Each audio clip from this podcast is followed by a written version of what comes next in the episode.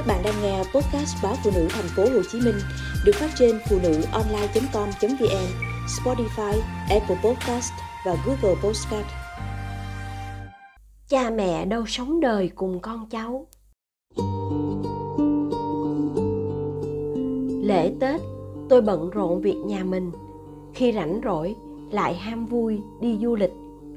Tôi như thế bởi nghĩ rằng cha mẹ vẫn còn đó, vẫn ở đấy chờ tôi và đối với cha mẹ, thì tôi luôn còn bé. Thế rồi sau nhiều chuyện liên tiếp xảy ra, tôi bàng hoàng tự nhủ, mình phải lớn lên.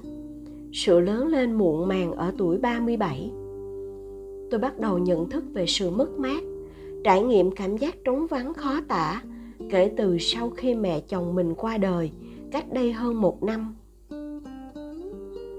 Bà sống chung với vợ chồng tôi 7 năm cho tới ngày rời cõi tạm. Trước đó bà rất khỏe mạnh. Một tay bà chăm sóc con cháu cho tôi yên tâm đi làm. Là con dâu, nhưng tôi cũng ỷ lại vào bà. Hay nhờ bà ủi giúp các cháu bộ đồng phục, cắm giùm nồi cơm khi hai vợ chồng đi làm về trễ. Thậm chí, bà còn bắt xe ôm đến trường, đón con gái út hộ chúng tôi.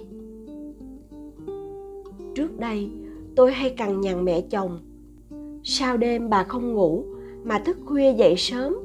Sao tới bữa, mẹ không ngồi ăn cơm cùng cả nhà, mà cứ loay hoay mãi. Sao mỗi lần gia đình đi chơi, mẹ làm gì lâu thế, mãi mới ra xe. Đi làm về là tôi chạy ào vào phòng mẹ, hỏi bà có ăn gì không. Thậm chí, tôi còn lăn luôn ra giường ngủ thiếp đi. Tôi yên tâm ngủ, bởi biết mẹ sẽ đỡ cho tôi khi tôi ngủ quên, mẹ luôn nấu cơm giùm. Chồng tôi cũng ỷ lại mẹ chẳng kém. Mẹ pha giúp con ly cà phê đi mẹ. Mẹ khâu giúp con cái nút áo với. Cơn bạo bệnh ập xuống bất ngờ. Mẹ chồng tôi nằm liệt giường hơn hai tháng. Sau đó, bà bỏ chúng tôi ra đi.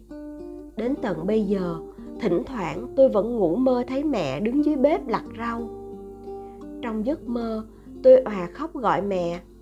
Ơ, mẹ à mẹ khỏi ốm rồi hả mẹ? Là đàn ông, chồng tôi không nói ra, nhưng tôi biết sự mất mát trong anh rất khủng khiếp. Kể từ khi bà mất, anh hay ngồi hút thuốc lá và nằm dài ra ở ghế sofa, nơi đặt tủ thờ có hình bà. Anh thắp nhang cho mẹ đều đặn ngày hai lần sớm tối. Tôi thương chồng bởi cha chồng đã mất cách đây 7 năm. Và giờ anh cũng không còn mẹ. Có khác gì đâu một đứa trẻ mồ côi. Dù đã bạc đầu, nhưng vẫn là mồ côi khi mất cha, mất mẹ. Bây giờ, càng ngày tôi càng giống mẹ chồng. Tôi cũng loay hoay khi cả nhà đã ngồi vào bàn ăn cơm. Tôi luôn bước ra cổng muộn nhất sau cả nhà, mỗi lần gia đình cùng nhau đi đâu đó nửa đêm đang ngủ, nghe tiếng mưa, tôi cũng giật mình choàng tỉnh. Mắt nhắm mắt mở, chạy lên sân thượng, kiểm tra lá có làm tắt cống, nước mưa tràn vào nhà không. Vì tiện cho em trai tôi học đại học, bố mẹ đẻ của tôi vừa chuyển vào thành phố hồ chí minh sinh sống. Thế là sau nhiều năm xa nhà, bây giờ tôi có dịp ở gần bố mẹ.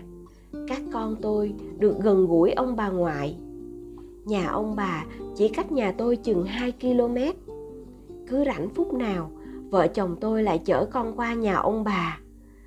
Trưa đi làm về, tôi cũng ghé nhà ông bà. Nằm lăn ra chiếc ghế sofa mà nũng nịu xin mẹ ly nước mát. Chiều nấu cơm có món ngon, tôi lại múc vào cà men để chồng sách qua mời ông bà cùng ăn. Tôi thủ thỉ với chồng. Ông bà nội mất rồi còn mỗi ông bà ngoại, anh cùng em chăm sóc bố mẹ nhé. Chúng tôi hay ngồi lặng im ngắm mẹ từ phía sau, xót lòng khi thấy dáng mẹ tôi hao gầy. Mẹ đã trở nên chậm chạp, tóc bạc và rụng đi rất nhiều.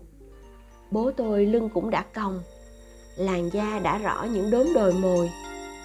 Phải rồi, chúng tôi cũng bước vào tuổi trung niên. Các con tôi thì đang lớn thành thanh niên, thiếu nữ thời gian thì cứ vô tình trôi, mà cha mẹ đâu sống đời cùng con cháu.